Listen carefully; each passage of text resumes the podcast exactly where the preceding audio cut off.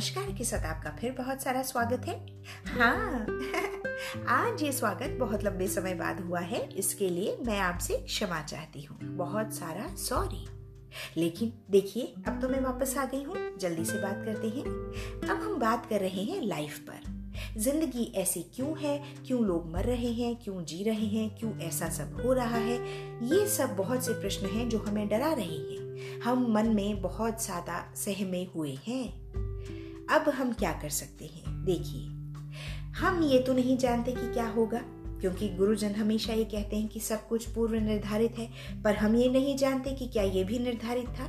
लेकिन हम ये ज़रूर जानते हैं कि लाइफ छोटी हो या बड़ी, हम यहाँ हमेशा नहीं रहने वाले।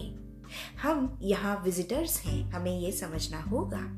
ये अर्थ हमारा परमानेंट पता नहीं है। इसलिए इसलिए अपने आप में जीना सीखिए। अपने आप में सिमटना सीखिए लाइफ को कुछ वैल्यू देना सीखिए। जैसे जैसे कुछ अध्यात्मिक ओर जा सकते हैं आप, कुछ स्पिरिचुअलिज्म अपना सकते हैं आप किसी भी धर्म से हो। देखिए, धर्म कोई भी हो, व्यक्ति एक है। धर्म कोई भी हो, ईश्वर एक है। तो आप मान के चलिए कि आप अगर अपने ईश्वर की शरण में जाते हैं तो आपको भय या डर नहीं लगेगा। वैसे भी हमें जब तक रहना है, तब तक तो रहना ही है। कोई हमें बुला नहीं सकता, कोई कोरोना भी नहीं बुला सकता। लेकिन अगर हमें अभी जाना है तो जाना ही होगा, कोई रोक नहीं सकता। इसीलिए तो कहा गया है कि हम सब विजिटर्स हैं। इसलिए जीवन के इस सफ़र को यानी इस ट्रैवलिंग को हमें अच्छे से पूरा करना है। अब आप बताइए कि एक अच्छे ट्रैवलर का आ, क्या गुण होता है? कि वो चुपचाप शांति से बिना उपद्रव किए अपने सफ़र को एकदम अच्छी अच्छी चीज़ों के साथ पूरा करें। ऐसा ही हमें भी करना है। बिना लोगों से उलझे, बिना चीज़ों को क्रिटिसाइज किए, बिना इधर उधर तान झाँक किए, अपनी किताबों में, अपने एटमॉस्फेयर में, अपने फैमिली के साथ फ्रेंड्स के साथ, अपनी खुशियों में और दूसरों की हेल्प करते हुए आगे बढ़ना है।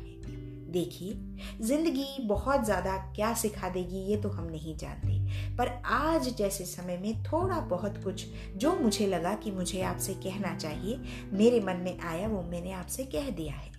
हम ये समझें कि जीवन यहीं तो नहीं रुकेगा और आगे कितना जाएगा ये भी नहीं पता है।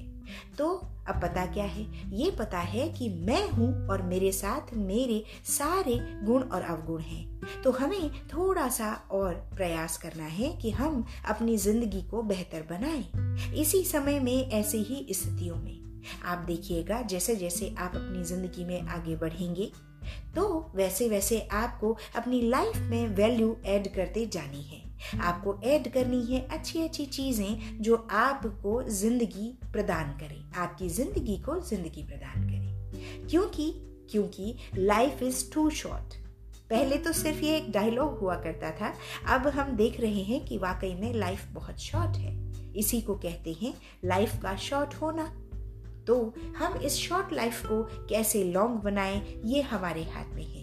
आइए और आप जानिए बहुत सी चीज़ों से, खोजिए अपने आसपास की चीज़ों से, जिनसे आप अपने आप को बहुत अच्छा बना सकते हैं। आप अपनी लाइफ को फुल टू जी सकते हैं बम्बैया भाषा में और आप अपनी ज़िंदगी को एकदम बेहतर बना सकते हैं। बस यही कहना चाहूँगी। बहुत दिल था आज आपसे बात करने का। बिल्कुल इनफॉर्मल बात की है। मुझे लगता है कि आप तक मेरी बात ज़रूर पहुँची होगी। मैं यही चाहती हूँ कि आप हमेशा खुश रहें। तो मैं क्या कहती हूँ? हमेशा खुश रहिए। आप खूब खुश रहिए और अपना ध्यान रखिए। Thank you